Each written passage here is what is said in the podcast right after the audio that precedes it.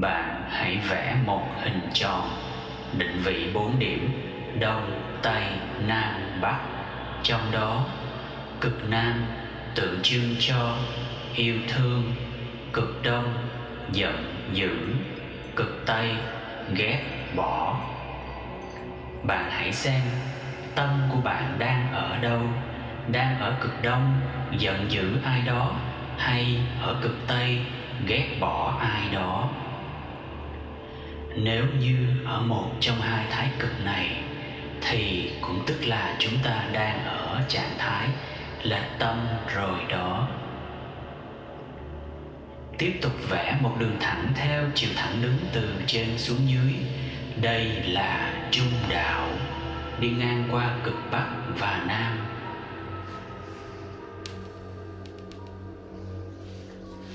Nếu theo nhiệt độ, thì cực nam là trung tính nhất.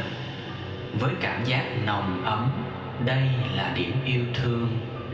Bên phải là hướng đông, nơi mặt trời mọc. Mặt trời là tượng trưng cho lửa, đồng nghĩa với sức nóng mãnh liệt. Điểm này tượng trưng cho giận dữ. Bên trái là hướng tây, ngược lại, thiếu hơi ấm mặt trời, là nơi băng giá cùng cực tượng trưng cho sự lạnh lùng, ghét bỏ.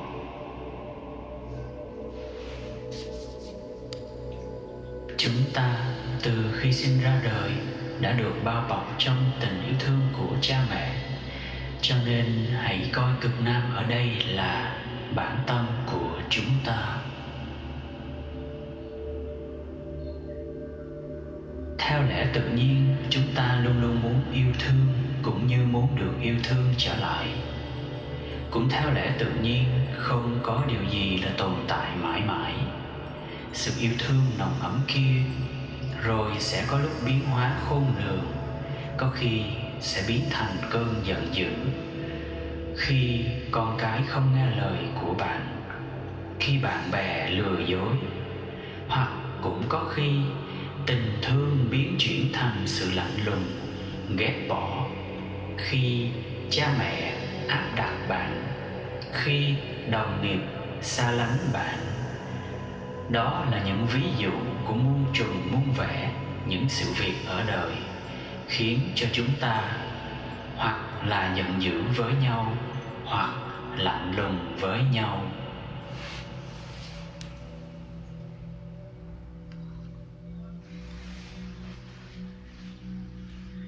Nhưng chúng ta hãy luôn tâm niệm rằng không có một điều gì là tồn động mãi mãi. Tất cả đều có thể chuyển hóa ngược về yêu thương theo một vòng tuần hoàn nhất định. Đầu tiên, chúng ta hãy cùng quan sát hành trình của giận dữ. Một khi cơn giận bùng phát, nó sẽ thoát ra khỏi tình thương đi nghịch chiều kim đồng hồ cũng là nghịch với những điều tốt đẹp. Nó sẽ rời khỏi bản tâm mà đi và tìm đến cực đông, nơi có sức nóng tàn khốc nhất. Có thể thiêu đốt tất cả, có thể khiến cho chính nó bị thiêu rụi, cũng có thể đốt cháy hết thảy những người xung quanh.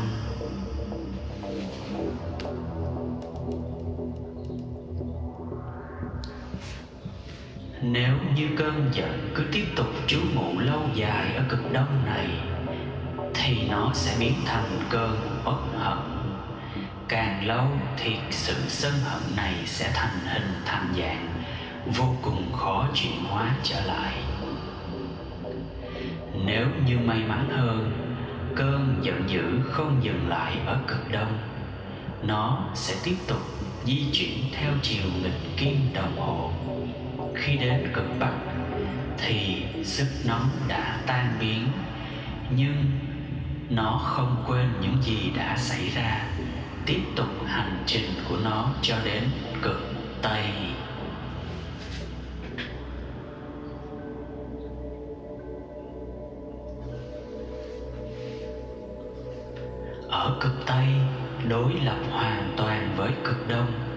Khi mặt trời mọc ở phương đông thì bóng tối và sự lạnh lùng bao trùm lấy phía tây. Đây là nơi băng giá và cơn giận đã biến thành sự ghét bỏ. Dù nó không thiêu đốt ai cả, nhưng nó làm đóng băng những ai ở gần. Nếu như nó trú ngụ luôn ở đây, sự ghét bỏ sẽ biến thành lãnh đạm một trạng thái vô cùng nguy hiểm, trở nên vô tâm, không còn biết quan tâm đến cảm xúc của ai khác.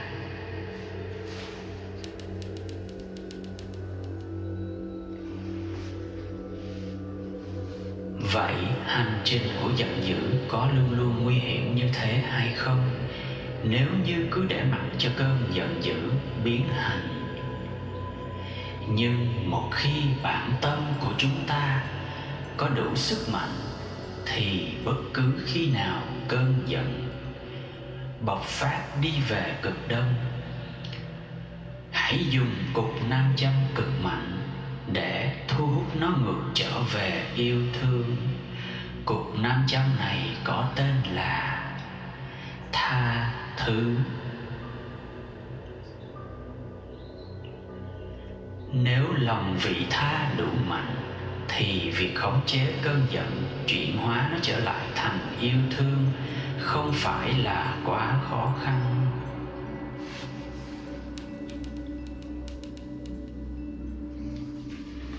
Nếu lòng vị tha chưa đủ mạnh, cơn giận sẽ tiếp tục di chuyển theo chiều nghịch kim đồng hồ.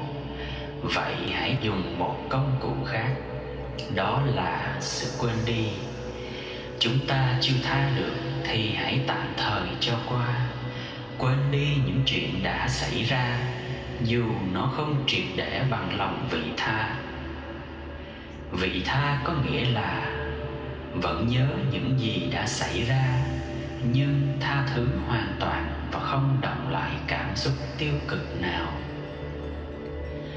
Còn sự quên đi hãy thực hiện khi cơn giận dữ về đến cực bắc, nơi đã tan đi sức nóng.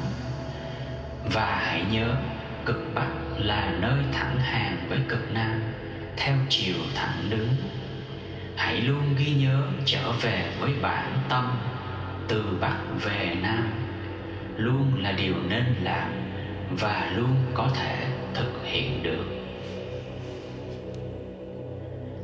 Nếu như bạn đang bắt đầu vòng tuần hoàn này ở khởi điểm là sự ghét bỏ, một lần nữa, hãy dùng sức mạnh của sự tha thứ, thu hút nó về yêu thương. Hoặc, giả như chưa đủ sức mạnh, hãy đi ngược hành trình tìm về cực bắc mà dần quên đi mọi sự việc cũ. Sau đó, hãy tìm về cực nam nơi của sự yêu thương, nồng ấm chính là bản tâm thật sự của mỗi người chúng ta.